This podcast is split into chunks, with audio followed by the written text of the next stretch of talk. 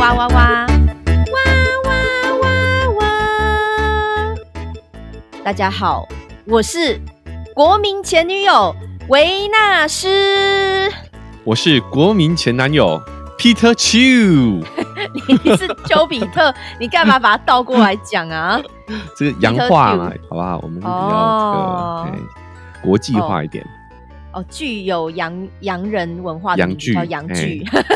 乱讲、欸，不是啦，哎、好不习惯哦、欸。我这样，我们现在一讲，大家就知道了。我们上次请各位在呃 I G 跟 F B 限动票选的三组名字的胜出者，哎、欸，就是维纳斯以及丘比特，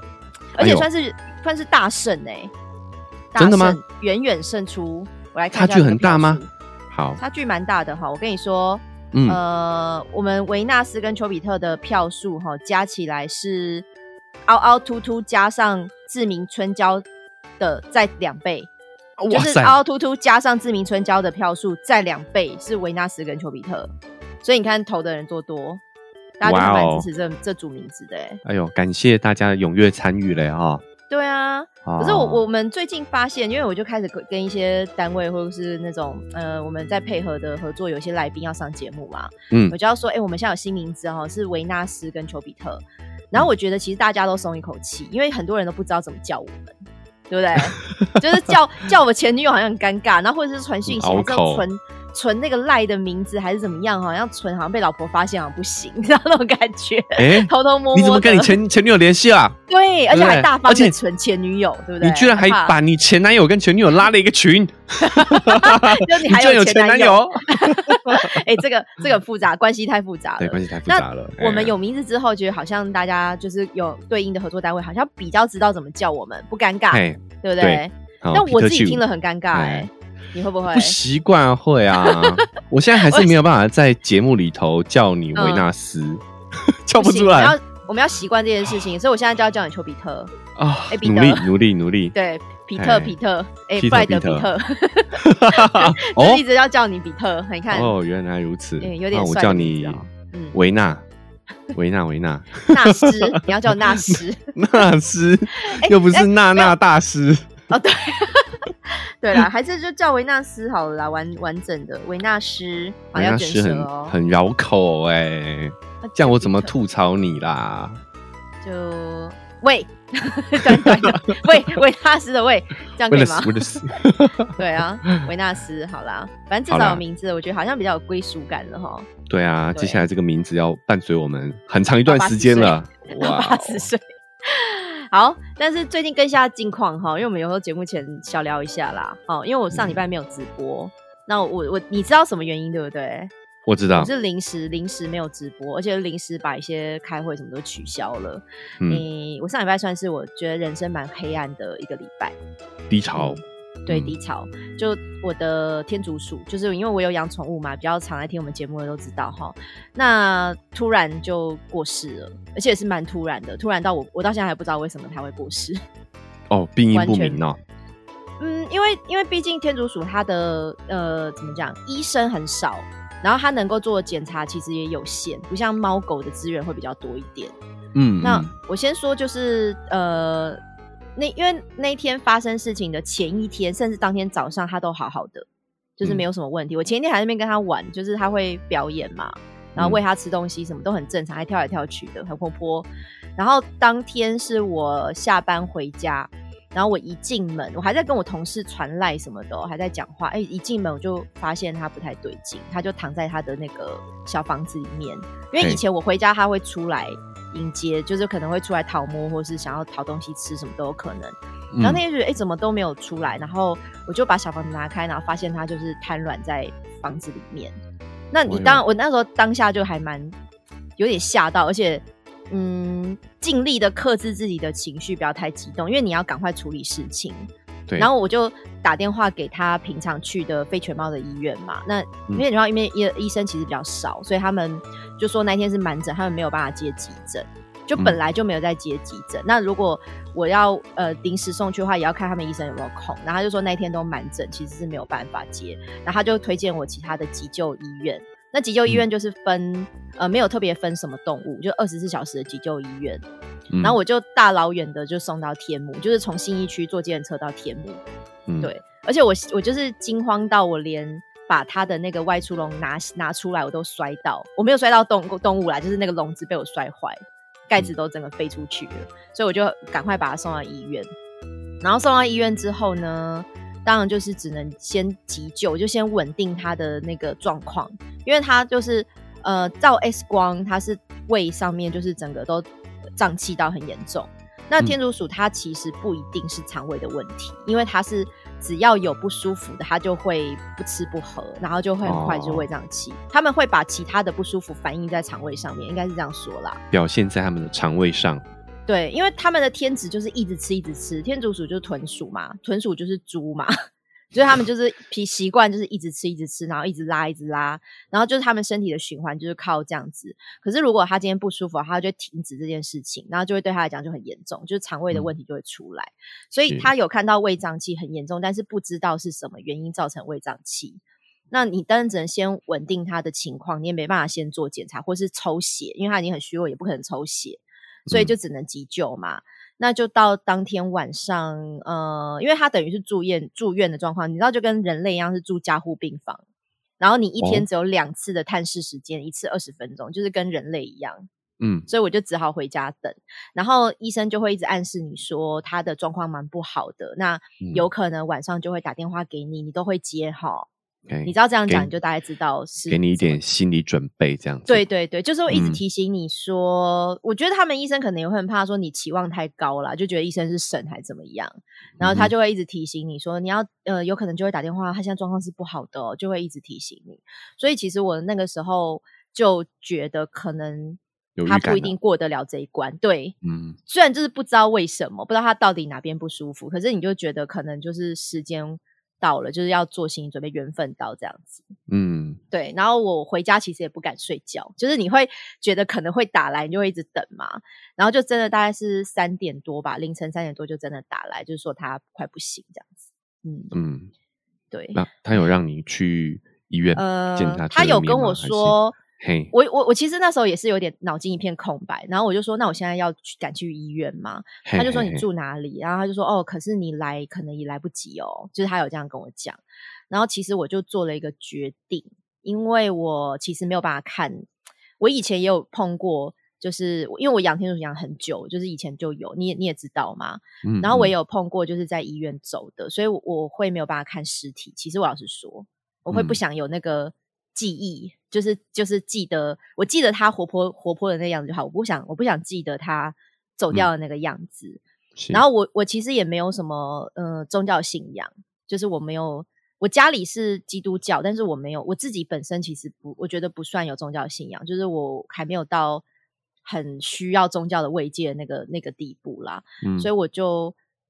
觉得我哎，我这样讲不知道会不会有人谴责我、欸，可是我会觉得。尸体啊，就是走掉人或是动物走掉了，灵魂走掉了，那个身体对我来讲就是臭皮囊，其实我不会很在意那个身体怎么处理。嗯哼，你可以理解吗？我我理解。可是我在想会不会有的人会觉得这不行啊，就是你要陪他，你要怎么样处理什么的，反正我我是直接跟兽医院说，就是你们有配合的那个呃就是宠物殡葬业者嘛，然后他有跟我说就是有什么项目这样子，然后就是收费啊是怎么处理这样子，那我就说、嗯嗯、好，那你就直接帮我请那个宠物殡葬业者处理就好了、嗯、就是我我没有我没有想要去看他的身体这样子，嗯，因为我就觉得他走了，他就是灵魂就是走了，就我觉得那身体就是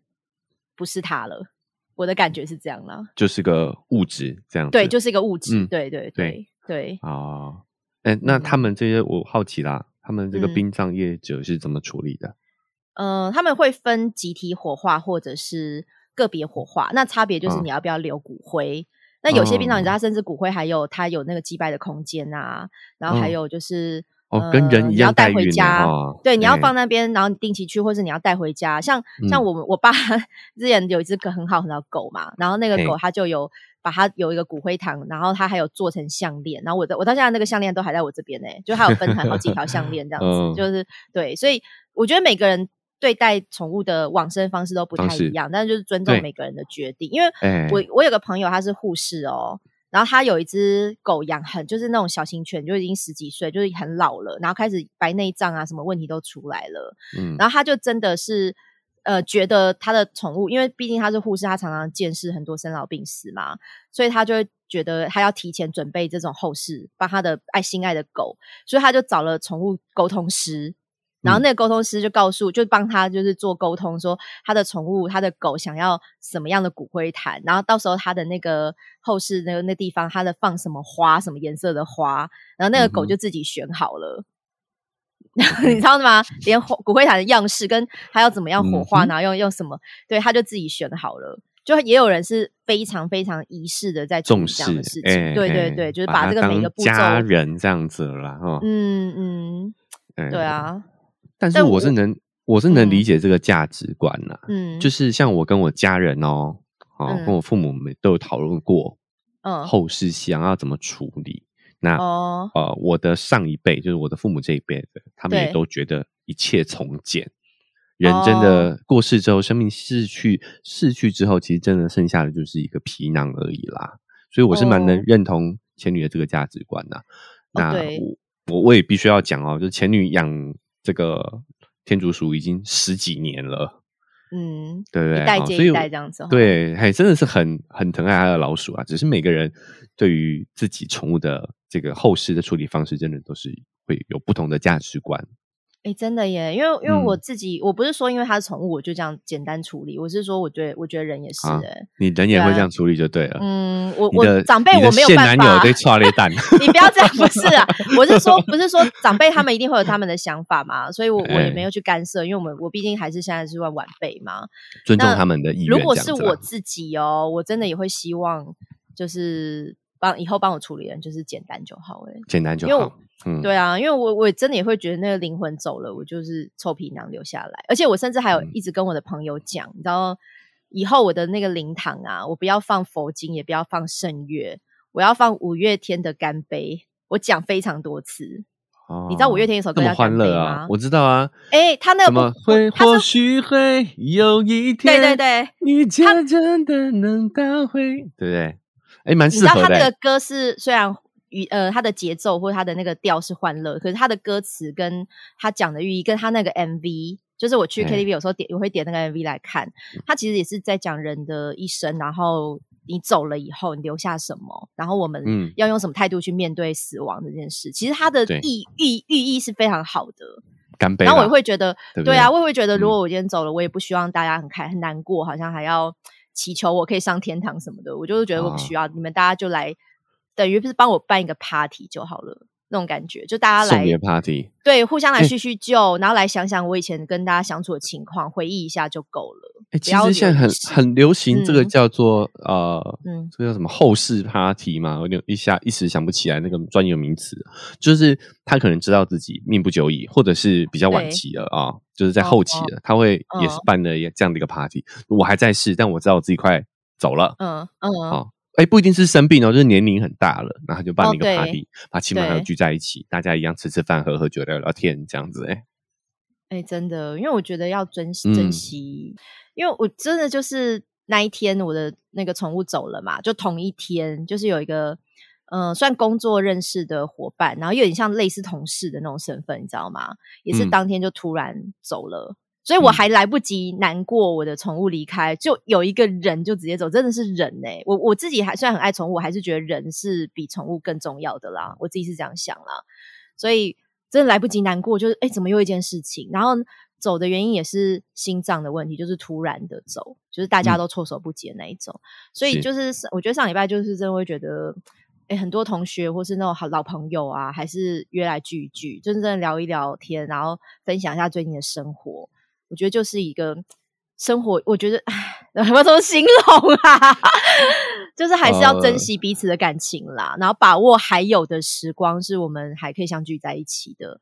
好，丘比特，我们还可以相聚在一起录音，我们是要很珍惜。人生这个是常态啦，嗯，所以我觉得人真的活得自私一点没什么不可以耶、哎、呦，你都不知道你明天还会不会活着了，你为什么要在意这么在意别人的眼光，在意那些所谓的负评、嗯、对不对，在意别人的感受，干我屁事啊，明天我会不会活着都不知道了。对啊，嗯，好啦，爱自己多一点啦，爱自己，然后爱爱你的人你也多珍惜他。我真的最近、yeah. 都觉得不要跟我男朋友吵架了、欸，哎，嗯，就真的不要跟我男朋友吵架，有什么好吵吵那个鸡毛蒜皮的小事，无聊死了，吵还不如对啊，不是好，你再跟我吵架，我, 我就。你说我就把我就把你撒到水沟里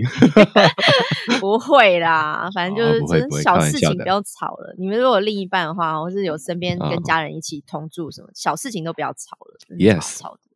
嗯，好，我们来讲一下我们的五星评价哈。这一周有一个外国的朋友就是我们新加坡的、oh, wow.我不知道他是新加坡人还是像很多、欸、很多马来西亚的朋友都在新加坡工作，所以我不知道他是、嗯、对哪一支国哪一个国家的。然后他的名字叫做 Jayquan 一二二零、哦、Jayquan 一二二零 应该是这样吧。然后他说、嗯、完了听上瘾了怎么办，哎呦我必完了呢，这是好事啊。对，然后他说第一次听就听了前女友的黑历史，才知道原来不是只有我做过跟表哥一样的事情，所以他、哦、他也是有呃陪伴一个女生陪伴蛮长的时间吗？应该是吧？不对吧？他应该黑历史的话应该是讲说哦，对，他做过跟表哥一样的事情，你的黑历史不是表哥大表哥的黑历史，哎，对对对，就是他可能也被、嗯、他也曾经当舔狗这样子啦，哎，被一个女生就是轻易的随意的对待，呼来唤去，哎，还有打扫啊，还有洗碗啊、哦、什么的，是是。好，他说前男前女的人生故事都好精彩，现在努力的把全部的都听完，为了能够在 Apple Podcast 给五星、哎、立刻从安卓换 Apple 来留评价，哎，哇塞，他会问我们换手机吗？不会吧？哎呦，不会吧？这是会太夸张、啊，这么这么费劲啊！哎，你你不要不要这么矫情哦，你是刚好换手机吧？你说为了我们换手机坏掉了，对啊，为了我们换一个几万块的手机，我真的是哎，我完全还不起，这个人情好大哦。好啦，他就说从安卓换了 Apple 来留评价，然后括号一半的原因也是听前女介绍的费洛蒙才决定换 Apple 手机啊。Oh, 好啦，不是只有我们啦，我们哎，不然我们跟我们一起承担好不好？跟我们一起承担说他为了我们两个节目换了 Apple 手机，好，就是大家比如说三万块手机，一个人承担一万五的人情，这样可以吗？你是要怎么还他一万五？什么鬼？好，继续加油，赞一波！哇，这感谢、yeah, 感谢，谢谢、这个，对，很情深意重的一个一个评价哈。然后再来，你要讲什么？哦，我没有，我感恩啊。我听成我们，然后来讲台湾。哦、我是感恩，嗯，哎，最近评价多很多哎、欸，可是他们都没有写东西，现在又变七五六啦，哦，瞬间多的。哎，感觉疫情结束，我们可以来个这个新马之旅啊！新马之旅，你说去马会见新加坡见粉丝，对啊，去看能不能在新加坡也可以新马办一场。哎，我们台湾都还没有办，你现在在想新加坡？哎，我觉得我们今年真的有机会呢，你不觉得吗？看这个速度。现在已经三千多了啦、啊、哦，可是我们台湾还没办、啊、你现在就在想新加坡哦。啊，我想远一点会不会太远啊？我, 我不能先想一下哦。可以啊可以啊，欢迎啊。对啊对啊，好啦，也是可以办线上的啊，就国际版的啊。啊，也是。对啊，线上见面会可以啊。来念台湾的评价，来从二月十八号开始哈。来自肉松厂的爆肝工程师，这位呢他有给我们抖内。所以我们那时候就讲了他的名字嘛、欸、然后我们两个居然想不到肉松厂是什么厂。哎、欸，我们广达香都讲出来咯对，我们我们是先讲新东阳，然后没有想到最后才讲、啊、对，最后才讲广达香、欸、啊，我们广达香都讲出来了，我们还居然不知道是什么厂，没有想到是广达、欸、对，就是后来这个这工程师有有有帮我们勘误啦，肉松厂就是广达，哎、欸，真的这个他另外，因为他的 Apple 评价版不是说一直留言都留不出来嘛，就是他不不知道为什么，就是好像有点障碍，所以他后来就终于留言成功，然后他也稍微修改了一下，所以才会跑到二月十八，不然他其实更早就留言了。他说、哦、这是我第二次尝试在这边留下评价了，上次好像被挡掉，很感谢前男前女在我上下班的时候陪伴了我，丰富了这段时间，并且赋予了它意义。哎，我们好像某种宗教，某种宗教的还有意义耶。很喜欢前男总是提供很多科普的知识，并且对每件事情都有自己的观点，虽然有的时候很像在辩解，他就是在辩解他就是在辩解可是总有能说服说服人的点。很喜欢前女以自身以及周遭的经验分享许多有趣的事情，互动之间总能天外飞来一笔、呃、声音又很好听，每句话都是历练、欸、我觉得每句话都是历练，好像我们两个真的是你你怎么讲，声音中都带着那个沧桑沧桑感历练嘛，对不对？就是经历了很多，对不对？这不是少女的感觉哈、哦，少女就是要天真无邪啊。对，我们好像真的经历太多了。哎呀，风满脸风霜啊啊！对啊，以前总觉得 podcast 都是到底都是谁在听啊？就是你啊，你在听。结果第一次听 podcast 就给前男友前女友了，保证绝对新三色，但每集都有意义。业配的文案也都很有趣，听着听着就跟毒品上瘾一样，还剩一点点集数没追完，不知道到时候追完了怎么办啊？哎、欸，我觉得你跟那个，哎、欸，他跟那个 Singapore 的听众，嗯，哎、欸，有共感哎、欸，都觉得上瘾了哎、欸，哎、欸，就上瘾啦、啊。就是我、欸、我这一直一直讲说，我们节目要连续剧，就是你知道，像以前在迷八点档、迷那个什么台湾阿成霹雳火的时候，你不可以，欸、你不可以有一天没有看。你就要连续一直看下去，你才会觉得过瘾，对不对？对，我们节目就是一个连续剧啊，就其实他们很像在听我们每每一周发生什么事情、哦、然后就是我们的人生一直跟着走下去、欸、他们就在观察我们的感觉。我们是那个民视或三立的，你知道、哦、因为已经一百多集了还没打算要结束哎、欸，我以为你是说我们很、哦、很洒狗血或剧情很夸张、哦、我以为是这个意思。没有没有，我是说我们的长度啊、哦、有没有？对哦、啊，比长的对，比三十公分还长聊不完。可是其实其实讲一讲，有时候也是我我觉得有我们也是被观察，就是不是说我们在观察这个社会，因为现在有很多那种呃名嘴是什么社会观察家嘛、uh-huh. 可是我其实觉得我跟你比较像是被观察者，就是我们谁观察我们听众在观察我们，他就听我们讲话内容聊天内容，就在观察我们两个到底是什么样的人啊。就听一听久了、哦、观察久了，好像就觉得、欸、很像自己身边很熟的朋友，对不对？是，是对啊、嗯、用耳朵观察啦齁。对，所以就算我们现在在聊天，我在跟你讲话，其实也有那么多，你看我们节目快一万人在那边听，然后在那边听的时候，他们就会想说我讲这句话是什么意思，是什么心情，那你为什么会回我这个，就是他们其实都在观察我们两个啊。有时候 你, 你, 你不会这样想吗？你这样讲有点压力会吗？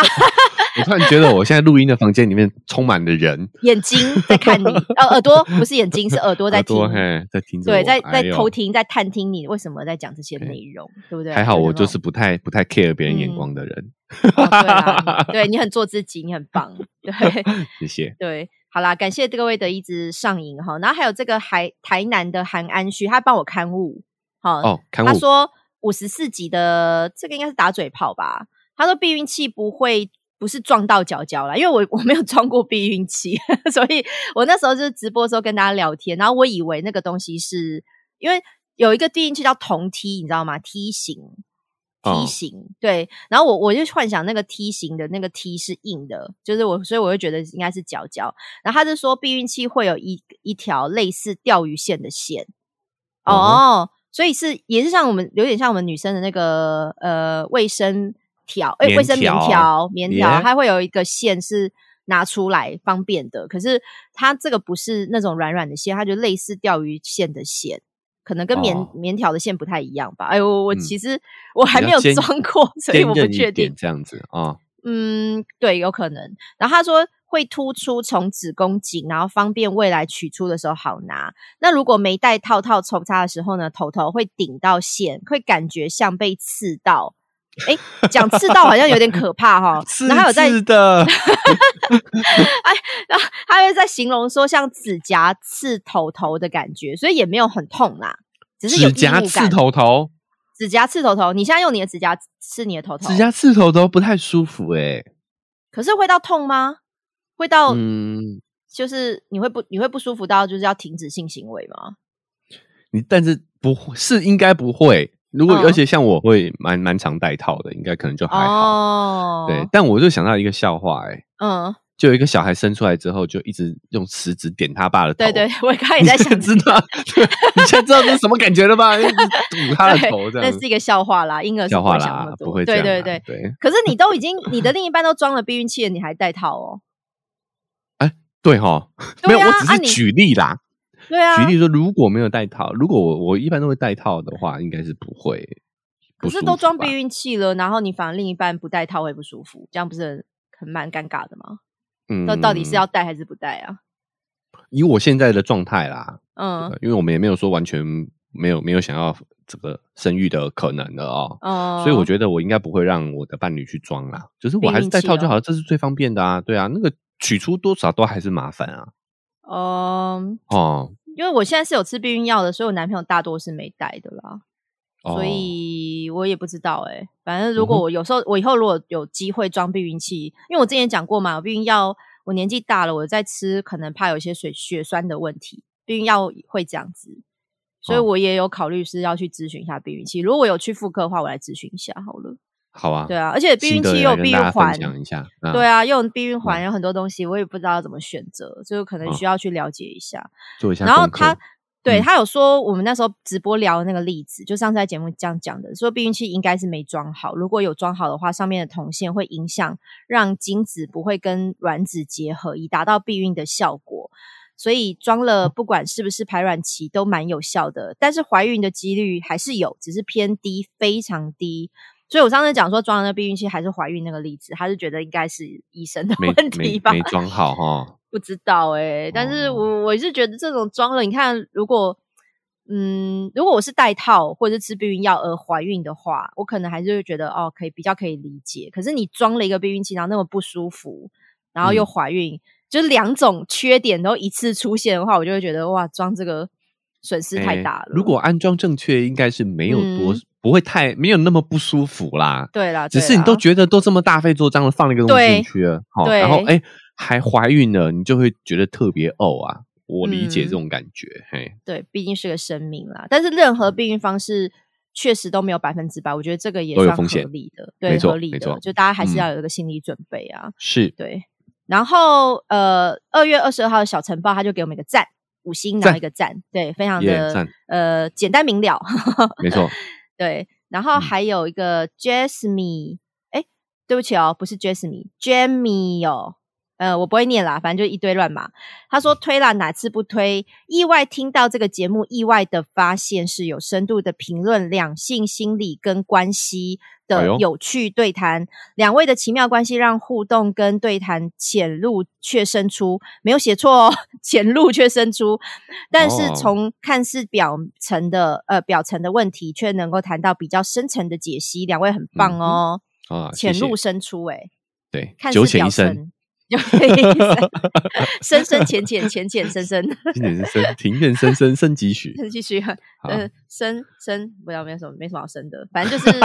深不出来了，快点啦，他是喜欢听我们去剖析一些问题啦，哦，挖深啦，对啊，应该是这样、嗯、对，好啦，感谢你的称赞，嗯，我们算每次不管是讲评价还是讲新闻都是我们希望可以做到的深一点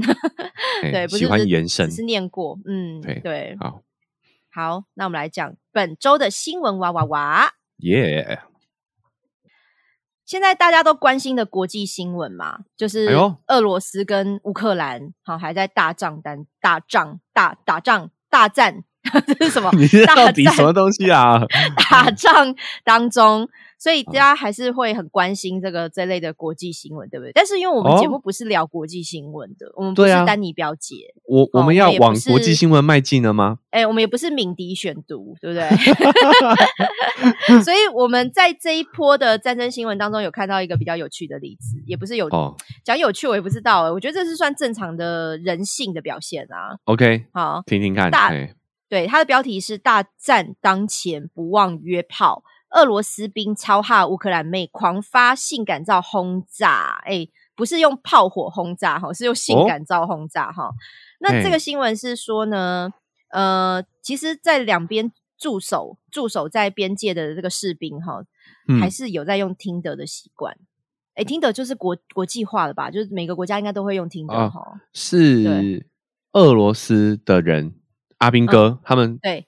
在乌克兰还在用Tinder就对了，对对对，还是驻守在边界的两边都有在用Tinder，其实都有啦、哎、然后是有一个乌克兰的女子、哦、这个是英国太阳报的报道，其实太阳报其实算就是本来就喜欢报这种比较八卦新闻、嗯、八卦报啦，对对对、嗯、喜欢这种新闻的，但是她还是有其来有志啦，所以我想说她应该只是在当中找到比较有新三色感觉的新闻这样子、嗯、哼，然后她就说有一个乌克兰的女子呢，她每他最近每天都收到一堆俄罗斯士兵的交友讯息。那为什么会收到呢？因为他其实是听朋友，因为他是住基辅，他是住首都，对不对？乌克兰首都， hey, 乌克兰首都。然后他就听说 Tinder 上面有很多俄罗斯的 士, 士兵，然后基于好奇，他就把自己的位置改成卡尔可夫。卡尔可夫是不是这一次战争比较直接的地方啊？卡尔可夫、欸、我, 我不太了解、欸欸、我也不太了解、欸、不好意思没有太深入对不好意思可能要去问一下丹妮表姐、欸、对对对。然后马上呢他就真的被很多来自俄罗斯的大兵的交友讯息给轰炸、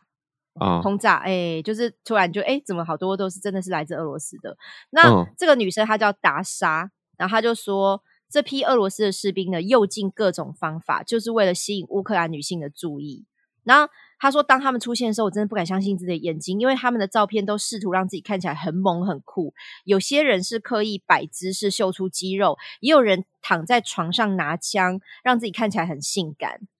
诶，等一下，所以这些士兵晚上都拿着他的装备在自拍，因为我觉得现在偷上Tinder应该没有那么严格，就是我会比如说手机没收或者什么的，是不是啊？可是一般枪械晚上应该都要交回去吧、就是、还是战区不一样，我不太懂，我不太理解，我不是军事专家。我觉得不可能，他那个照片不一定是现在拍的、哦、你知道吗？他有可能是之前他就因为Tinder的照片有些我们就放生活照嘛，他可能以前就是、嗯、就会累积像这样的照片然后就放放进去，不可能是现在拍的、okay。你知道就像以前白云哥不是说他当宪兵的时候他也会把之前的那个照片留起来，就穿制服很帅啊什么的。嗯，我觉得男生尤其是这种阿兵哥或是这种军人，他会觉得自己的这一面职业这一面其实是很帅的，然后他就会把它拿来当Tinder的那种交友的武器、嗯、所以我觉得他应该这种应该是以前就放这些照片的。嗯哼，对。哎、欸，我不知道女生对于军人的制服诱惑或是这种然后有枪啊这种好像我很有武装我就武力全开那种感觉，你会觉得女生会喜欢吗？我自己是觉得还好。哎、欸呃，我觉得还是要看长相哦。Oh。 但是我在正常状况下的话、嗯、我觉得制服是蛮帅气的。嗯，但是在现在的情势下的话，我可能会对这个侵略者的阿兵哥是充满反感的吧。哦、oh， 哎，但是但是我觉得有时候，因为我最近看很多新闻，就比如说呃，俄罗斯的士兵就不小心到乌克兰嘛，他是他是就是剩他一个人，他可能跟其他人走散了，然后乌克兰的人、嗯、就是一般的民众还是给他热茶热汤喝，因为他就觉得这不是人的问题，这是国家跟国家的问题。所以有些士兵他就是一个小男孩，他也就是被推到 上, 上战场，他其实自己也不希望，就我觉得、嗯、我还是会有这一类比较温馨的新闻出来，所以我我看这新闻我我不会觉得对俄罗斯或者对乌克兰的士兵很反感，我反而觉得大家就都是人啊，人有七情六欲是很正常的事情啊。对，对对，就是打仗也不忘约炮就对了啦。嗯，对、啊。但是这有没有可能是呃乌克兰的一种策略？嗯、美人计，美人计，用用这个Tinder上的照片呢来扰乱军心、嗯，让他们无心恋战，哦、对不对、哎？就故意派出乌克兰的这个女性啊、嗯，然后跟这些啊呃俄国的士兵半夜就是聊、嗯、聊。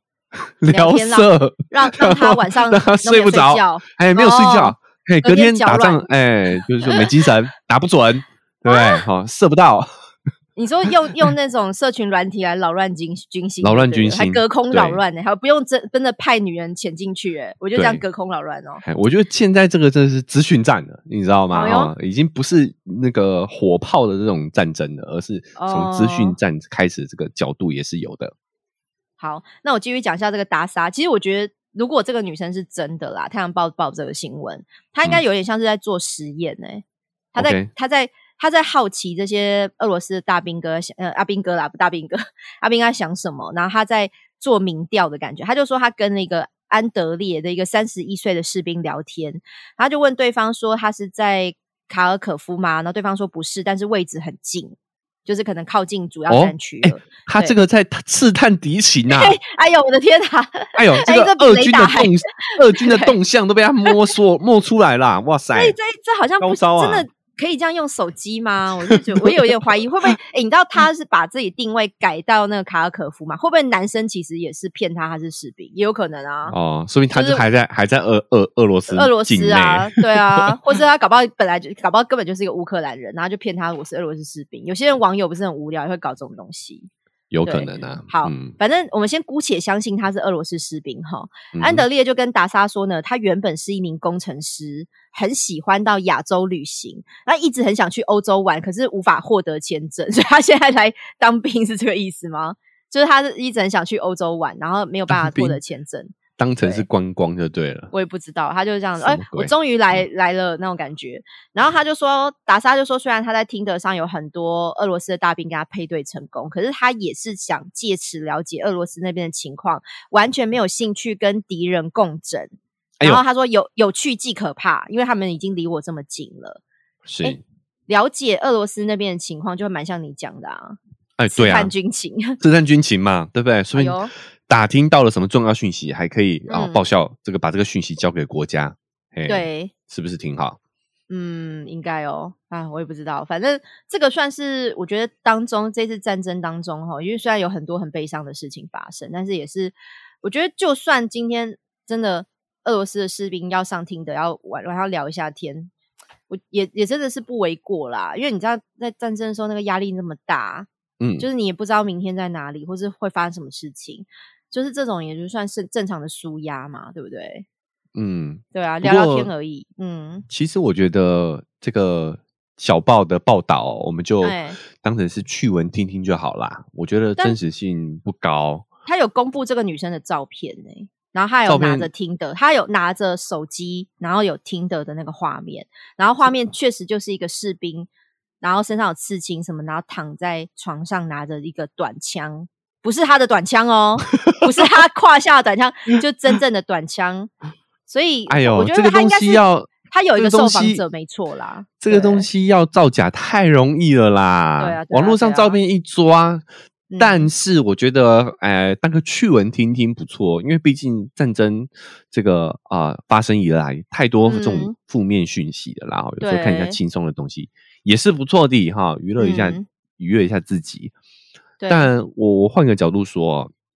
其实我觉得只要战争发生哦，嗯、老百姓跟士兵其实都是真的是呃 很,、啊、很可怜的啦，对啊，士兵他也不想杀人啊，对不对？对。其实啊、嗯呃，包括之前就有一些报道，就研究发现啊，嗯，大部分的战争哦，都是那种所谓的轰炸死伤啦，对，大多都是轰炸，就是是那种远距离炮火，嗯，造成的伤亡。他说，真的士兵面对面哈、哦哦，要杀死对方，都还是会软手，大部分都不会朝着要害去啦。哦，嘿，啊、我觉得甚至。因为战争要强迫大家去杀人，我觉得很伤心，超人其实真的很有同理心，所以你真的很难下手、嗯、这也是为什么当这些阿兵哥从前线回到返家之后、嗯、都还是很有很多的内心创伤、嗯、心理创伤、哦、对 对, 对会有创伤症候群、就是、我们这些事情其实一般正常人类是做不太下去的啦，对对对啊，包括说也有很多战争上的美谈啊，比如说好像那时候是在二战的时候吧，嗯哦，就是英军跟法军那个时候在圣诞节的时候就无预警的、哦、就是就很有默契的就停战，然后就从两边的军营传出那种圣诞节的歌声。嗯，你知道，像其实真的大部分的人，我个人认为本性都是善良的，只是有的时候在极端的情况之下，我们被逼着去做一些不好的事情而已。嗯，所以士兵啊，哦、还有这些人民，真的都是无辜的。对，好，拜托麻烦，希望战争赶快落幕。对，这些政客不要再这种操弄政治了啦。哎呀，真的。嗯哎，希望世界和平， 好, 好吧？战争赶快过去。对对，我也希望台湾不要碰到这一天，好不好？对，不管是我们还是我们的后代，都不要。哎，到时候我们就用那个交友软体扰乱、哦、一下军心。没有，我们会先被对方用诈骗诈骗账号扰乱，因为他们诈骗账号有点多，有点可怕。哦、对、啊，已经训练有素了。资讯战这个他们真的也蛮厉害的，好，我们要加油，嗯、要加油。好，接下来讲一些生活新闻哈。这一周蛮多呃生活里面发生的一些新三色的事情。那第一个是，我觉得这一个故事也可以请你给一些评价哦。对，他其实是在D卡上面发文啦，但是。因为他讲的故事描述的也是蛮仔细的，所以我就不当做他是幻想文，就来讨论一下这个状况。他说姐姐爱上老公，疑似爱上老公，而且姐姐会不穿内衣在家里晃，然后这个人妻就很崩溃。他说呢，他的姐姐跟交往多年的男朋友分手，姐姐本来是有男朋友的。怎么那么像麻豆的剧情？蛮像麻豆的剧情是不是？对对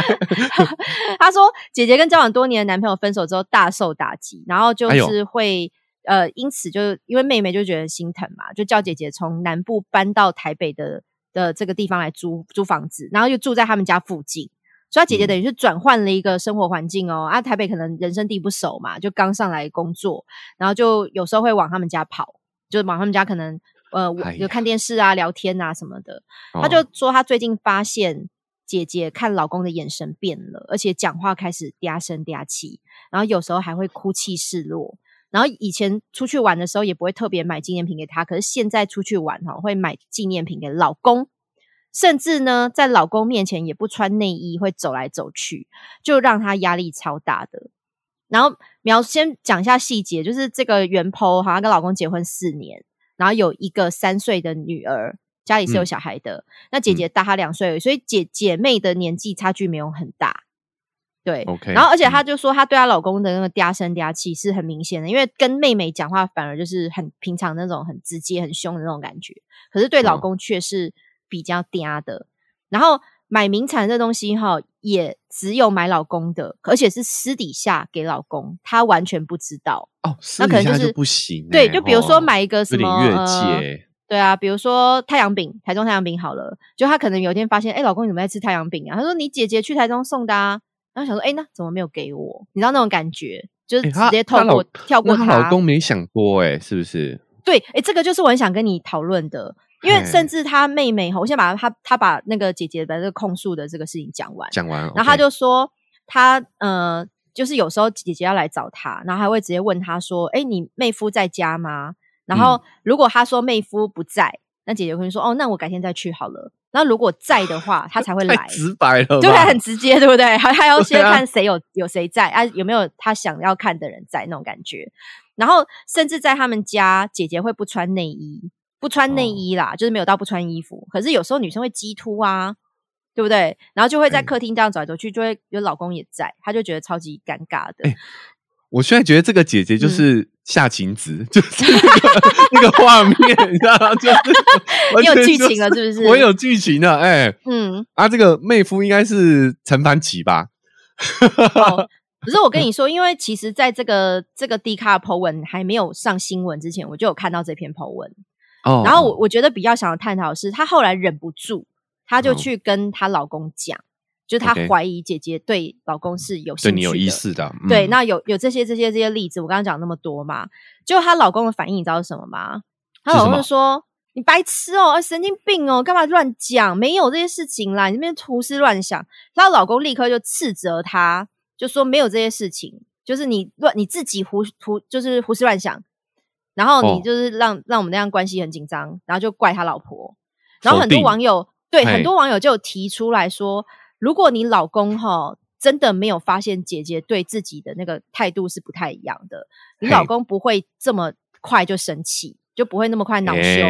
是对不对？有一点，他就说你老公应该会先说有吗？哎，你这样讲我都没注意到，哎，有这种事吗？就老公可能会先有点、嗯、呃丈二金刚摸不着头脑，他就会觉得很疑惑，这样有这样吗？我都没注意到啊，就是他可能会很疑惑。可是他他们就说，老公立刻就是直接严正的，然后驳斥，然后骂这个老婆说你这边乱讲话。他们就觉得老公是不是心里就有鬼？你觉得呢？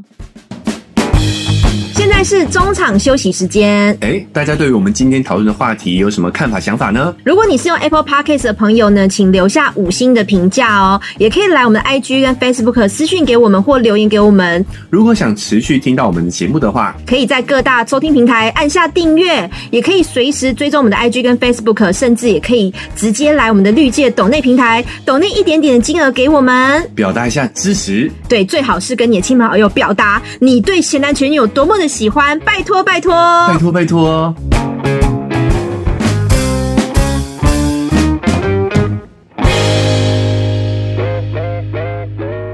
你说多。可是你看吃饼这件事情、嗯、他好像又没有太关注到，不然的话、哦、他应该不会跟他老婆讲啊。可是我我我因为他没有讲，他没有讲纪念品是什么东西，他没有讲纪念品什么，他没有讲细节，所以我我不知道他是不是，我是举一个太阳饼的例子、哦、举一个太阳饼的例子，也有可能那个东西是一个吊饰、哦、或是一个钥匙圈，也有可能。所以我我不知道是什么情况下发现那个、嗯欸、纪念品怎么姐姐只有送你没有送我这样。嗯，对。那如果但嗯，我觉得如果老公有动歪心思哦，嗯嗯，我觉得这也没有不对啦。你要知道，哦、就毕竟有一个女性可能对你展现出好感的话，诶，你感受到了，嗯，你会有一点想法，这个我觉得这也是很幻想，嗯、我觉得是很正常的事情，而且又没有血缘关系，对不对？就是你会得要，所以为什么我说你要允许你的对象有这个精神上的性幻想，这个是大家都要可以接受的啦。可是性幻想对象如果是自己的姐姐，这很怪，外面的人就算了、欸，自己身边的人、欸欸，但我要跟你说哦，其实这真的是社会道德文化的不同而已。嗯，其实在古代娶姐妹这个是很正常的事情。假后道修保利斋不哈，就哎、欸、我老公不错啊，要不你要不你也嫁过来这样子，其实那是很正常的事情哎、欸。可是我觉得如果外面演女人我就算了，如果是自己的姐妹甚至自己的闺蜜、欸、我不自己姐妹不演、欸、不演女比比外面的野花还要好吗？知道你们熟啊，没有，那个是外面的野花齁你怪自己老公，你外面野花那个就是他是什么心态，想要钱还是想要什么，你就觉得你无法猜测嘛。可是如果是自己的姐妹自己的闺蜜，你还会更气一件事，她不顾虑你，我觉得这是更气的、欸、她不管喜不喜欢你老公、欸、她不顾虑你这件事情，我就觉得很生气了。我跟你说啦，其实这真的是、嗯、我没有说这样对，因为我们毕竟我们要用现代的道德文化来看这件事情。嗯，可是我要讲的是，其实在我们的人类的历史上，这样的事情并不少见。哈，嘿，并不少见。哦，以前是这样子没错啦。哦、对，那對、啊、再来是说呢，所以说其实我们有一些这样的本能嘛。嗯，好、哦，但规矩是要照着现在的规矩来。对、哦、对对，好、嗯，但是我觉得这个前提是我们要能够去理解。你说你说老公齁、哦、他为什么会这么的诶、嗯欸、激烈，反应这么激烈，直接拒直接否认嘛，对不对？对对对。原因是因为他其实可能啊、哦、他内心也感受到了自己的这个起心动念有点、嗯、有点歪了哦、嗯、害怕了。诶、欸、诶、欸、发现老婆发现了，对不对？那他当然要剧烈否认啊，因为他觉得这个事情是不道德的，是不对的。嗯。但是如果我们理解，我们能够理解这件事情其实是正常的。好、哦嗯，我们对别的异性有性吸引，这是很正常的事情，就跟我们看 A 片会有反应是一样的嘛。嗯嗯，那我们是不是就可以更心平气和的跟老师老婆检讨？哎，不是检讨，讨论这件事情。对，就是哎、嗯，对耶，我也觉得他最近有一点点逾矩了，对不对？对，越矩了，越矩了。但是我们也不能这样子盖棺论定呐、啊嗯，对不对？嗯、那我我们我们就一起多注意一下，尽量不要让。我尽量不会让这个我跟他单独相处的情况发生，这样其实会更好可以去解决这个问题。但是如果我们认为这件事情你光想就是错的、哦、那人们的第一反应绝对是自我防卫嘛，保护自己嘛、嗯、所以他就会先防御先否定、哦、那反倒这个事情、欸、说不定转到地下去你不知道而已，他跑去跟他姐姐说哎、欸，你知道你妹真的很奇怪呢，说我跟你有什么啦，然后他姐姐就趁机告白，告白，对，啊、直接就把衣服扯下来。其实，对, 其实对不对？嗯，对，啊、妹妹说对了、啊，被他看出来了。对啊，对他们两个说不定变成，反而变成因为这个共同的这个秘密，反而变成共同体去了。其实还蛮多网友看到这个反应，他们都直接说：“哎呀，搞不好都已经睡过了，或者什么直接头顶绿绿的。”我觉得讲这个其实也太决断了啦。对，对但我觉得好像也不太能直接这样。但是也是有概率啦、哦、也是有可能的、啊哦、也是有可能的、哦、恼羞成怒对不对、欸、也是有可能的，这我们我们不会知道啦，对，这就当事者会知情而已、欸、可是我其实看到这一篇啊跟下面网友留言那么多，我自己的有感触齁，我我自己我不太想说是不是我处理事情有时候太理性了，因为我就会觉得问题出在谁身上我就要朝哪个地方去解决，就直接哪边有患部哪边是受伤的地方我就是直接去治疗那一块、哦、你这个是西医的做法，这样西医的做法哦，中医就是从旁边 OK 对，我就觉得头病医头、哦、对啊，所以我不懂的是如果我是那个人妻，因为那个文这个文章的人妻就是直接去跟她老公讲嘛，嗯，然后我就会觉得为什么不是去跟他姐姐讲啊？哦，因为因为做这些事情，因为他写的都是他姐姐做的什么什么事情，然后他没有老公的反应嘛，老公好像唯一的反应就是没有反应，就老公没有阻止，也没有就是就是没有就是更贴近他姐姐也没有，就是感觉就是他老公怎么也没有阻止对方而已。可是我觉得问题是出在他姐姐身上啊，为什么做妹妹的齁，你你可能会觉得亲近的人你才愿意去讲，可是姐姐也是另外一个亲近的人嘛，跟老公比起来说不定也家人也是，还是他不敢跟家人讲，我也不知道。我会觉得如果是我的话，我应该是直接去找这个姐姐，然后说、哦、我观察到你有 A B C D E 这样的行为，那我觉得这个会影响到我的家庭的失和、哦、所以不好意思我最近没有办法请你来我家玩，或者是你来的时候、嗯、你可能要有什么情况下，或者我们在外面约吃饭就好了，我会只讲欸、嗯欸、你觉得为什么他不做这件事啊？ 你, 你这个处理方式是正确的啦、啊、嗯，欸，你直接跟跟你的姐姐讲你的底线在哪里嘛？对，我觉得，但是呃，可能这个问题就在于说，她也是多了一份亲情在。哦，好像质疑姐姐的做法，好像有点就是讲出口这个就撕破脸了，对不对？对，所以她想可能是想说，先找到老公的支持，嗯，确认一下说，哎、欸，我姐真的有问题，那我再去找我姐姐来谈。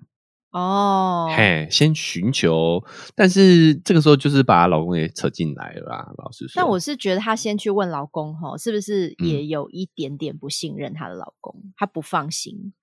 你觉得他在质疑他是不是？有一点，因为我就觉得他老公看起来、嗯、他前面描述的时候都没有讲他老公有做了什么回应嘛，那既然没有回应、嗯、一个方面是他老公不想回应，一个方面是他老公根本就不知道。那问题的核心就是他姐姐身上、哦、为什么反而是去找老公讲而不是去找姐姐讲，我就觉得这个很奇妙。但是我自己就像上次我们讲的谢和弦的例子你记得吗？然后最近那个那个莉亚有去上不正常爱情研究中心，你有听吗？ 哦, 哦我还没听最新的那一集。好，怎么了？反正我觉得女人有时候也、欸、不要说女人啦，就是男人也是一样，有时候你的婚姻或是你的爱情出了问题啊，你还是会想要去隐瞒另外一方、嗯就是另外一半他可能让你伤心的那个部分。就像我那时候讲莉亚，她就把那个对话里截图出来，她就没有截谢和弦回应回应那个女生的、哦、的那些暧昧的文字。你觉得她在保护谢和弦这样子吗？对对，我觉得好像也、哦、我觉得不能说保护谢和弦哦，有时候是你不想承认另外一半也有变心，好像是不想面对伤害。对对对，有点有点好像猜到自己、嗯、好像自己选的人不对，或是自己没有就是管控好那种感觉，会怪自己。所以我在想说这个文章她那时候去问老公、嗯、然后她前面的那个对话又没有把老公的反应讲出来，都在讲姐姐不对嘛，她是不是也是有一点、欸、好像就是有一点哦，保护老公或保护自己选择这个人的决定、欸、相似之处哦，对不对？说明、嗯、老公其实也有一些异样，可能、啊、但是他选择不在 D 卡上写出来，对，他都只写姐姐不对，就先责怪小三、哦、不管今天是姐姐还是小三啦，因为就是你会先习惯责怪那个插进来的那个人，破坏感情的那个人，但是你的另外插进来应该是她老公啊。我的意思就是就是第第三者啦，横插进来的啦，对对对对对，进来。所以所以她其实没有讲出来的，或者她担心的其实是她老公的反应，不一定是姐姐，你不觉得吗？哦，所以所以她先问她老公、嗯、对，她想要知道她内心的那一点点的疑惑是不是真的。对啊，哎、欸，所以她就跑去问她老公，结果老公一生气，她就会更更害怕了，怕死了，吓死了，完蛋。那如果是你，你这种情况，你会怎么，你会怎么处理？就跑去跟姐姐说？嗯、我会，我会跟姐姐说我的规则、哦，就是我希望就是不要再有这个情况、嗯。那这些情况是我觉得我没办法接受的。那、哦、我觉得会看姐姐反应，如果姐姐很任性的话，我觉得就是会直接就是。断绝减少姐妹关系，暂时啊，也不要再断绝那么、嗯、那么狠啦、啊，就是暂时先不跟姐姐有联系，暂、嗯、时先不要联系。然后、啊、你老公老公这边呢？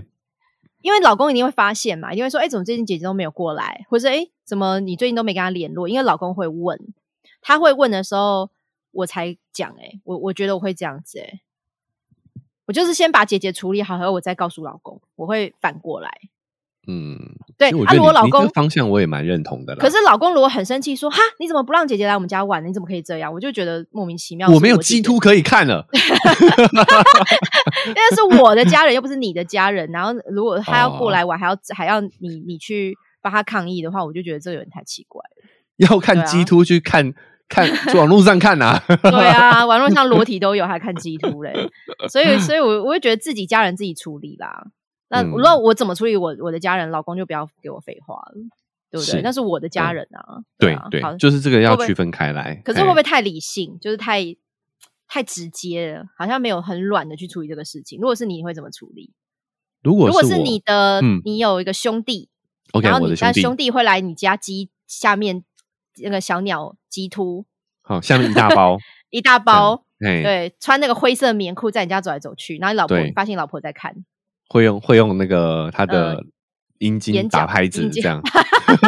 不要乱讲就如果你有个兄弟，然后你的老婆或你的女朋友就是跟他太接近了，嗯，那个兄弟很照顾你老婆，你们会接送，然后会嘘寒问暖，会买东西给他吃，但你没有。这就是为什么我不交朋友啊怎么啦？没有防成这样吧、欸、对啊，如果是我的好朋友的话，我应该也会选择先跟我的好朋友说、嗯、哦对啊，就我觉得你这个你这个行为逾矩了，对啊，你知不知道勾引二嫂江湖大忌啊穿穿红鞋勾二嫂勾二嫂是不是？对啊对对对哦，你也是会先找那个问题的核心嘛、哦、对不对？对啊，哎、欸，因为我觉得没有先暂时没有必要去把自己的另一半也扯进来这件事、嗯、因为毕竟我们的认知嘛哈，我们的我跟朋友的关系应该是我跟朋友的关系，嗯嗯嗯，对，在我的伴侣跟他也只是透过我才是朋友的嘛，应该要这么说才对、嗯、对、嗯、对对啊，所以我也不懂，反正可是我看网络上很多人还是建议他说什么要跟老公讲，然后就是叫老公放尊重一点，然后什么直接跟老公说要保持距离，我就觉得跟老公讲那么多，但是我姐姐还是贴过来的话，那为什么不跟姐姐讲、欸、这个就是我看不懂的、这个、这个就是你讲的没有错的地方、嗯、就是老公是被动的，你跟被动的人讲是没有用的，对啊，你要跟主动、啊、行动的那个人说你不能这样、嗯、你跟那个被动的人一直讲叫他不要这样，叫他不要这样，他会觉得我很无辜啊啊，他就是要来，我有什么办法， 对, 对不对、欸、真的这会生气耶、欸、如果我今天是被动的，我可能也会到最后会生气，所以这件事情就是这样，责任权责要划分清楚，谁承担谁负责、嗯、这件事情你就是要负责去跟那个主动的人讲说你这样是不对的，你不要再做这件事情了、嗯、而不是一直检讨受害者、嗯、而不是受害者啦，他不会受害，对，检讨这个被动的人，他很无辜啊、嗯、我就是坐在那里而已，所以他有时候反而你这样的要求下，他对你反而会产生负面观感，对不对？嗯嗯嗯，你不如去从源头把这个行动者的这个行为解决掉，对，好、嗯，这个新闻的结论大家也听听看、哦、或者你有想法也可以再告诉我们、欸、对，那另外一个新闻呢，这个是中国的新闻，我们来到中国了、嗯、他说洞房花烛夜呢，惊见妻子的大腿上有刺青，那这个新郎是母胎当单身、哦、他一秒看了以后就立刻崩溃退婚，这个这个可能是我觉得这是应该是哎，他是北京哎，我刚才正想讲说他会不会是二三线城市，就他是北京哎，北京刺青的可多了啊！哎呀，北你这样讲，北京人会不会觉得不对哦？有到刺青的可多了吗？ 我, 我觉得蛮多女生会刺一点小小的，现在蛮多的啊。可能跟年纪或者有也有关系啊。可是我、欸、我先重点是刺什么这么严重要退货吗？哦、他是男朋友，他是刺了、這個、重点是前男友的名字吗？不刺了刺了 Peter Chu 在上面。Peter Chu 嘞，我我来好好讲一下这个细节因为你讲对了，这重点是刺什么？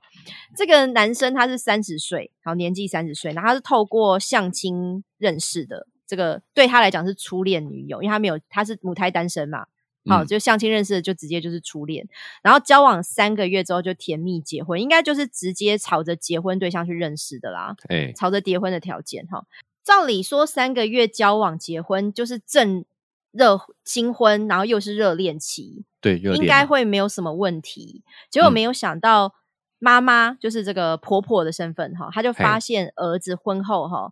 不仅好像常常很忧郁，不知道在忧郁什么，而且还会找各种理由去埋怨他的老婆，还不肯回家，就不喜欢待在家里，就躲他老婆躲，不想跟他老婆待在一起这样子，有一点这种感觉。然后他老他妈妈就是婆婆就想说怎么会这么奇怪、嗯、然后就是去追问他的儿子，然后儿子才坦诚说、嗯、因为他们三个月交往三个月结婚嘛，婚前是没有做过爱的，就是没有没有发生性行为，是真的是到新婚夜的时候呢，看到老婆的大腿内侧有刺青，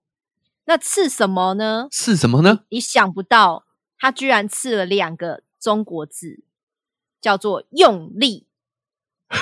真的假的？大腿内侧刺用力这两个字，用力。所以这个这个是很好的提醒啊。提提醒吗？提醒谁？提醒她老公啊，要用力啊。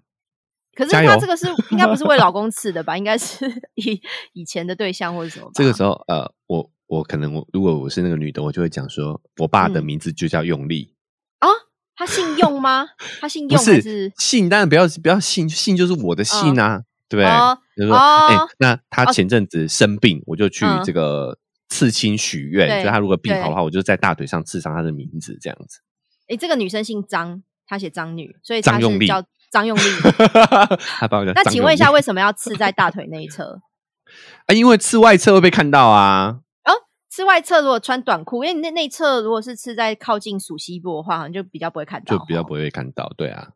不、哦、没有啦，我开玩笑的啦。啊、你你结婚的时候，你一定会看到你的岳父嘛？你岳父是不是叫用力？很清楚啦。你讲的没错，我还你现在才想到你，你你居然被我说服了。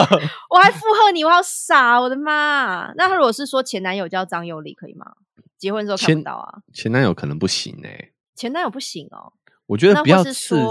我想这种情况哈，呃、前男友的名字叫用力的话，我可能都还可以接受。嗯、呃。就怕不是，就怕是他真的想要叫你用力。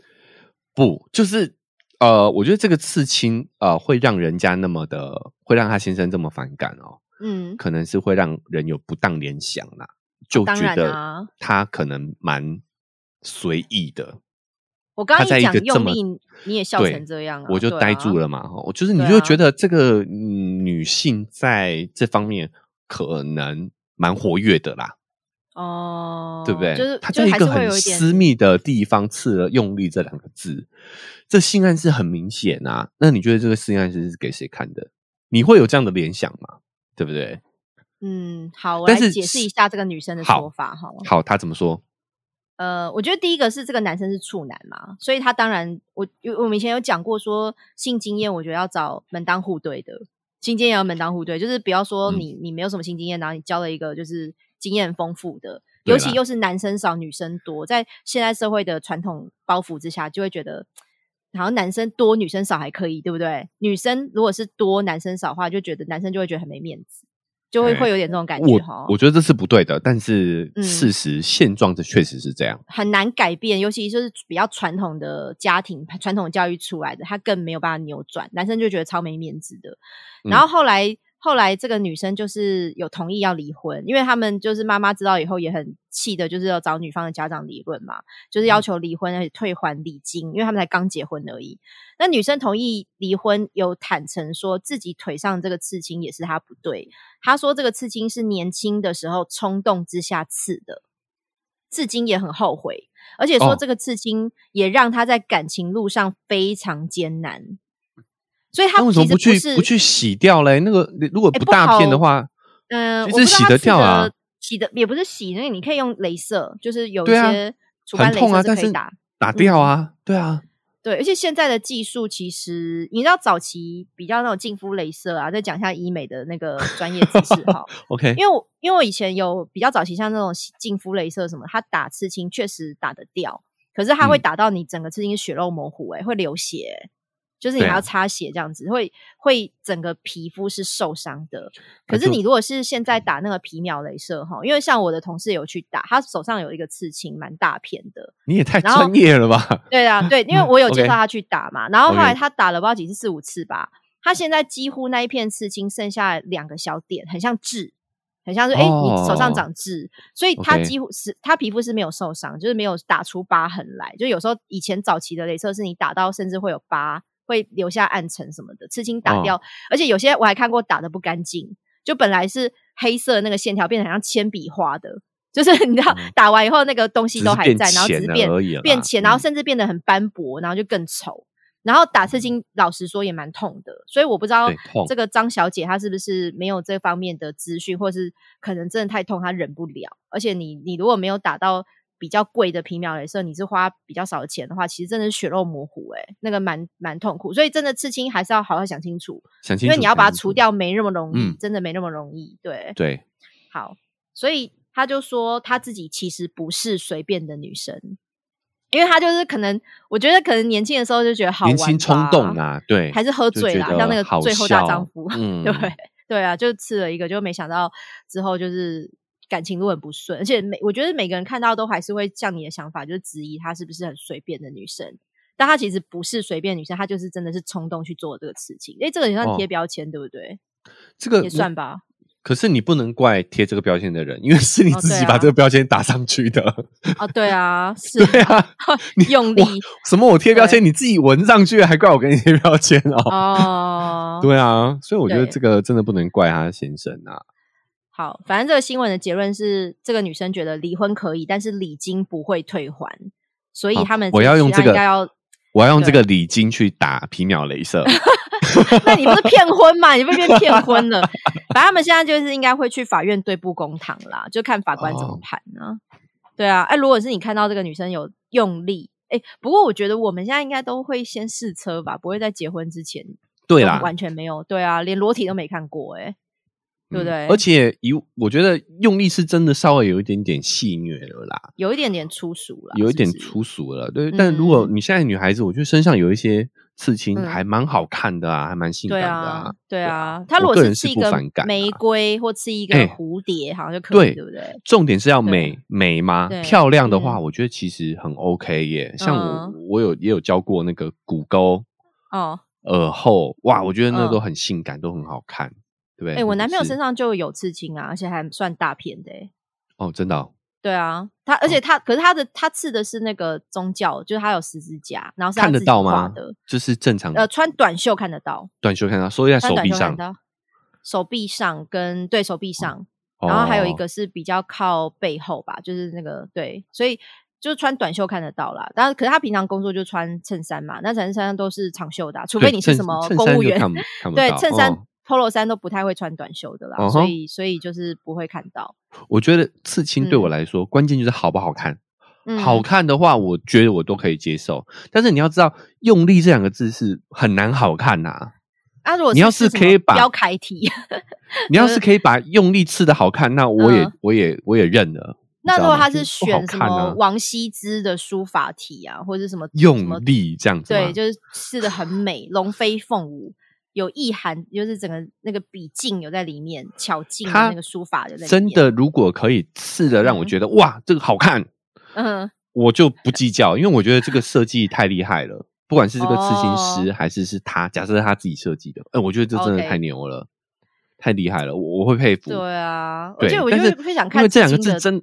很难吃的好看啊，就两个字干字这样子真的很难吃的好看，而且会想看那个背后意义啊，它这背后意义就是其实就是性的这种玩笑啊，啊玩笑话。对，算了，我我现在讲这个不太好。你说我我本来想说可以想是宠物的名字哦，对啊，为什么要讲宠物的名字？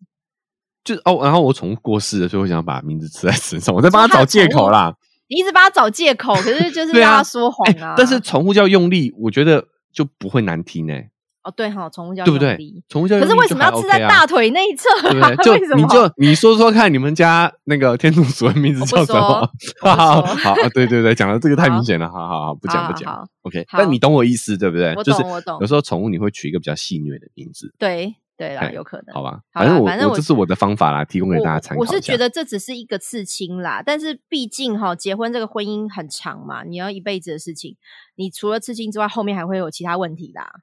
对啦，不是只有刺青啦，对啊，因为毕竟才三个月而已、哎，没有很了解对方啊，对不对？啊对啊、嗯，所以这个很难讲。来，接下来讲一个，我觉得也是帮男生伸张一下正义的新闻好了。哎呦，男生伸张正义哈，这个是一个在科技业任职的一个男子，贺姓男子。然后他说他是新闻还特别写他是多金哎、欸，就是科技业然后多金，不知道是不是在竹科、okay. 还是在肉松厂。广、嗯、达对，哎，广达是算科技业没错哈。对啊，对好了，搞不清楚。我没有买广达的股票，应该去买一下。然后他说个性不合就跟女友提分手，那。要求女友最后一次的温存，那就是打分手炮嘛，对不对？嗯哼。那两个人完事之后呢，这个女朋友就不甘心要这样结束了，就要求这个男生贺男呢当他的临时男友，而且要常常陪他出去玩啊。如果没有履约履约的话哈，你如果没有常陪我出去玩啊，没有当我的临时男友，你就要赔我五百万，否则就要告他分手炮涉嫌性侵。哎、欸，这就我觉得也是被威胁吧，因为他打了一个分手炮，这个女生就事后反悔嘛，她就觉得你没有给我好好的对待我的话，我就要告你性侵。那这个男生可能因为害怕，或是可能觉得好像很麻烦，然后可能也是有钱啊，因为他前面写他多金嘛，他就签了这一份分卖身契约。就一开始他就陪了这个前女友出去玩了几次，结果最后他就受不了，他就爽约了。结果这个女生真的就对这个贺男提出了强制性侵的告诉，是不是一个很？对啊，他他告他告不成，而且是没有起诉，是根本连起诉都没有起诉。哎、欸，你你看这个新闻，你会觉得这个女生是不是很任性啊？超级任性的。哎、欸，这让我想到一个社会案件啊，什么社会案件？在中国发生的，嗯，就是也是一个呃企业家哦，他有创立了一个公司，蛮有钱的、嗯，然后认识了一个女孩子，一开始觉得这个女孩子很温柔，然后那个女生学历也很高。哎嗯，所以他就觉得找到他的，他也是处男，就也不能说处男，不是处男，就是他的交友经验不多啦，经验也不多。对对，然后他那时候也是奔着结婚去的，所以就找了一个哎外形外在条件很温柔婉约、学历又高的女性就结了。对、嗯，就后来发现这个女的是一个神经病，你知道吗？就是会一直骑呢他，然后会打他、嗯，然后因为一开始的时候他在追求他的时候，也一样签了这个所谓的卖身契。就是假设你今天跟我离婚、啊，你要赔我多少千万这样子？因为那个男的很有钱，他们是有结婚的，是不是？好像是有结，是有结婚，是有结婚的、哦。反正最后这个女的就把这个男的逼到跳楼自杀了。哎呦，嘿，你这真的事情哦，这 真, 真实事件还在中国大陆。这个女生蛮有名的，她、欸、这算 gaslight 吧？嗯、对对、就是，就是一直情绪控制她，对，打她，然后发疯、嗯，很可怕。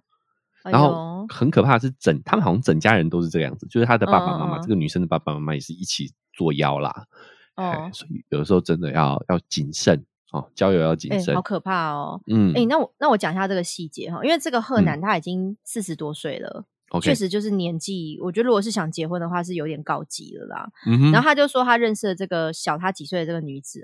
两个人交往就会成为男女朋友、嗯、结果一年多之后这个女生就开始认真思考他的未来，想要把自己托付给这个贺男，然后又考虑到自己的年纪也不小了，就想要先有后婚，可是反而是这个男生没有结婚的打算，也不想要生小孩，所以两个人就开始起争执，提出分手嘛。嗯，那确实我觉得男生要求分手炮这件事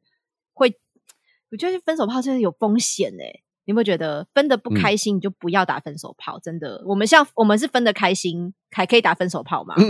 对不对，我们我们算理性和平分手嘛，可是你们如果是吵架分手打分手炮我觉得真的太危险了，因为他们是吵架分手啊，嗯，对不对，对，这个这个一炮的成、嗯、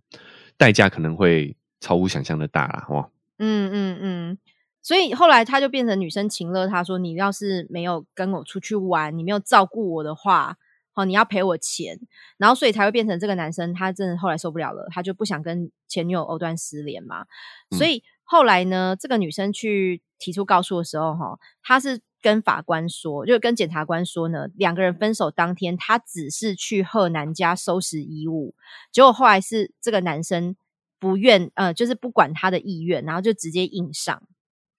对，那这个男生他是有说他们当天确实是有发生性关系，但是两个人、哦、提分手沟通之后其实是算有和好的，然后他也那时候就觉得应该是床头吵床尾和吧，所以并男生的立场是觉得那个不是分手炮是叫和好炮、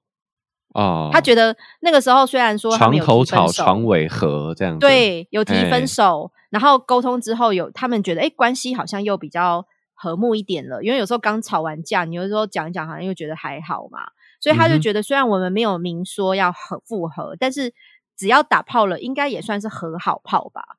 然后甚至他就拿出他们两个签的契约就是证明他们事后都还有在一起，就是女生还有要求要带他出去玩、嗯、那最后是真的个性不合才分手的，所以他签这个契约也不是说呃，被女生情绪勒索，他今天这些也是有一点说啊，我还是有意愿想要跟你和好，反倒成为证据啦。对对，所以他的、嗯、他说不是分手炮，是和好炮。和好炮就听起来就很合理啊。对啊，因为有时候你吵到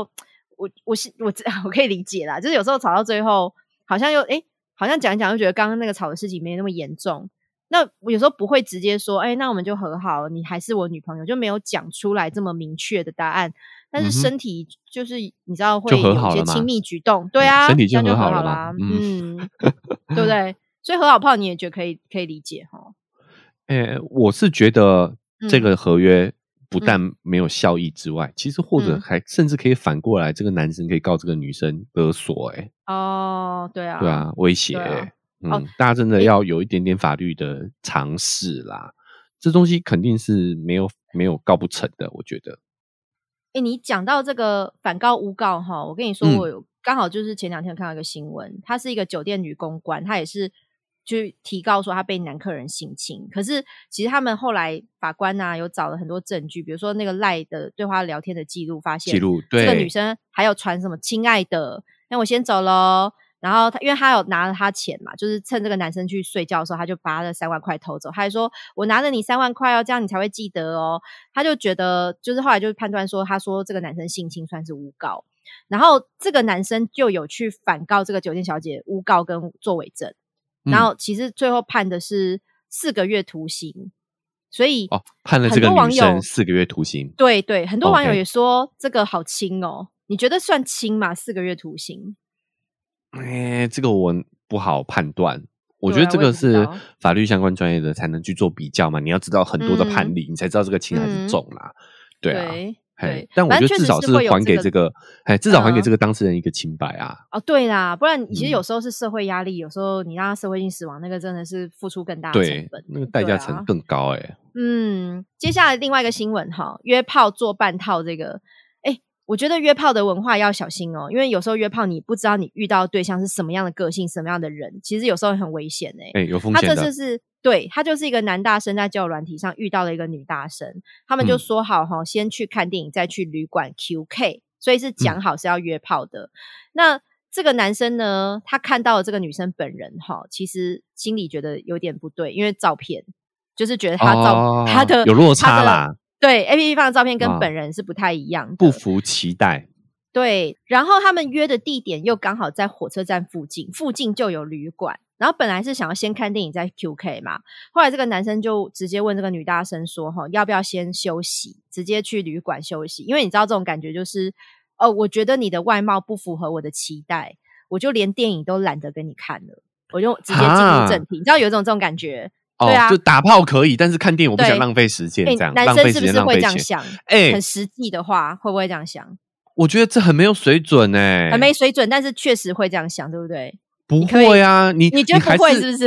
看电影你又不用跟他干嘛？哦，我觉得这个是礼貌欸，你讲好了你就不要放人家鸟啊。好，反正这个男生呢，他就直接去旅馆，那女生也去了嘛。结果呢，这个男生没有准备保险套，他就想要用这个理由，用这个借口，就是哎，欸，我们没有接受保，我们没有准备保险套欸，那就不要做全套，然后就变成是这个女生手淫帮他射精，帮他打手枪的意思啊。对。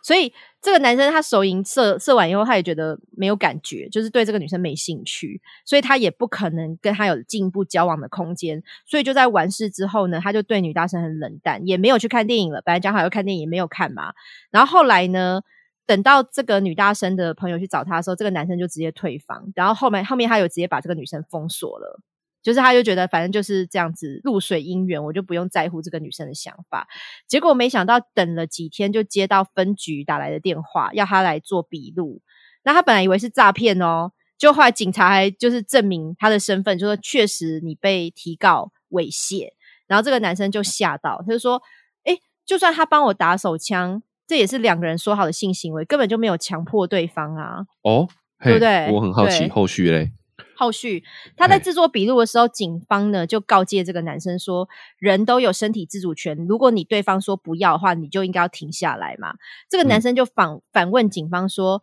欸，这个女生是帮我手淫欸，啊我又没有拿着武器逼她帮我手淫、嗯、如果她觉得不愉快的话，她就要停止帮我手淫啊，怎么会帮我手淫到射精？然后警方听听觉得诶蛮、嗯欸、有道理的，就是也有道理对、欸、也有道理，因为他不是性侵对方、嗯、他也不是去摸女生的私密处，是女生帮他打手枪，那女生怎么就好像很难，他都没有碰对方吗？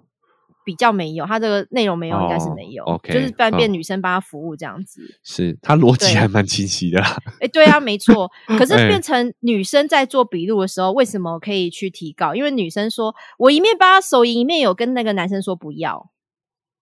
女女生说不要， 我, 我打手枪不要，我不要打我不要打，然后手继续动这样子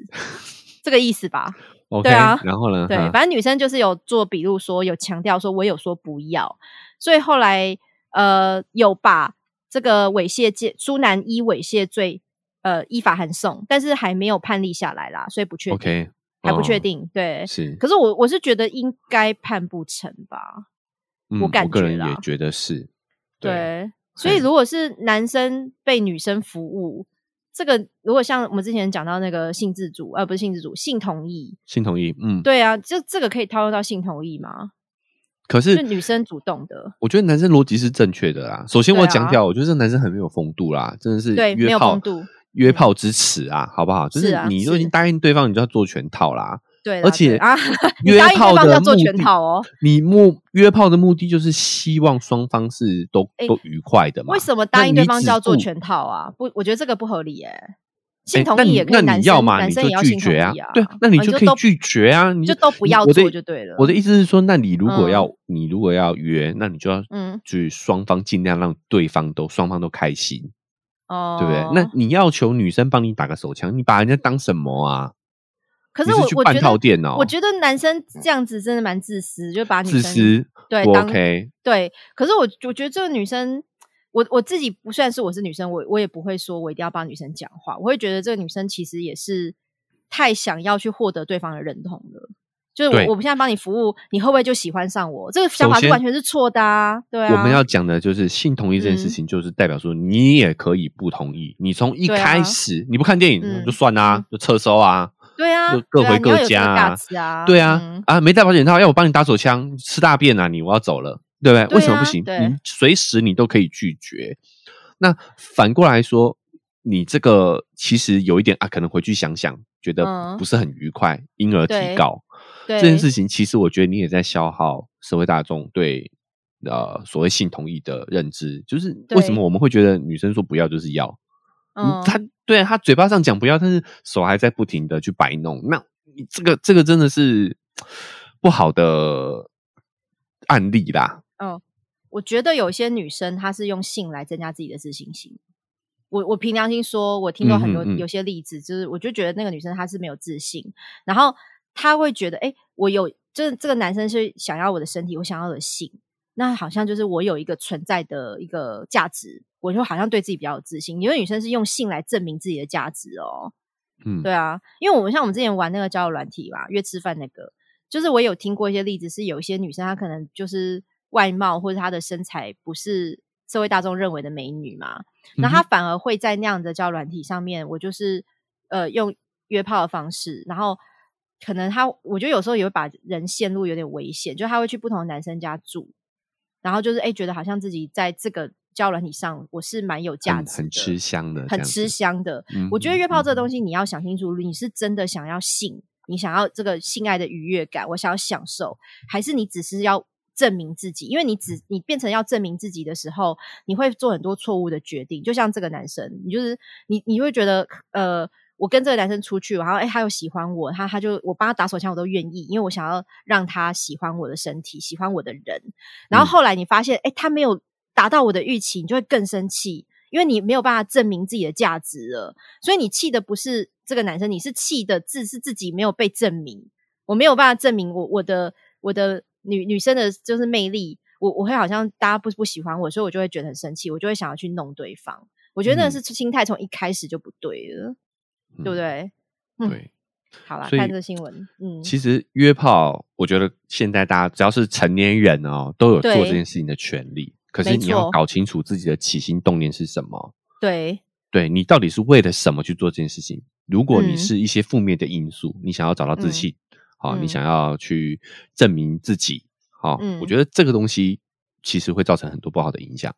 嗯嗯，就是约炮这个行为本身我觉得没有问题，嗯，问题在于你做这件事情的心态是什么。没错，对对，如果你是想要取悦别人啊，或者是想要啊最近心情不好啊，想要去透过这种方式去发泄，其实通常你自己会呃越做越空虚啦。对啊，嗯，就是你真的想要填补的东西没有填补到啊。对, 对啊，我觉得就、嗯、就不对，这个想法就是会伤害你自己，反而不是让让你在性这方面得到开心的感觉。嗯，没错没错。对啊，我们今天算劝世新闻欸，讲好几个都是劝世文。欸，好啦，大家想一下啦，我觉得就是呃不要委屈自己啦。我们前面讲了那么多，就是现在要珍惜很自己的生命，或珍惜你身边爱你的人，你就要更爱自己，嗯，你才会懂得去珍惜珍惜自己，珍惜周遭这样子。是的。所以呢，今天这个这个新闻这些新闻你们听完以后有任何想法都可以来我们 Apple Podcast 的留言评价，要给五星，拜托五星吹吹五星吹捧一下，哎，不是五星吹吹呢，五星吹捧哈。然后呢，想要跟我们聊更多的天呢，也可以来 I G 跟 F B 私讯给我们哈，把你今天对于这些新闻的想法都可以告诉我们哦。那也可以在各大收听平台直接点下订阅，好，直接按那个加号哈，直接把我们就是就追起来，以后上最新的集数就会提前赶快通知你，你就可以听到最新的。然后还有真的很喜欢我们的话不要克制，千万不要隐藏，你可以按下那个吃鸡排喝真奶的抖内的网址，五十块以上我们就非常感谢你了，三百九十九以上我们会寄我们节目专属的大方巾给你哦，请大家持续支持呃，丘比特跟维纳斯，我自己讲都觉得有点害羞。对，我们是新一代的，欸、对新一代国民前男友前女友就是丘比特跟维纳斯哈。那我们就努力把这个名字熟悉起来，大家一起跟我们去努力吧。Yes. 好，今天就聊到这边喽，跟大家说再见，拜拜。拜拜。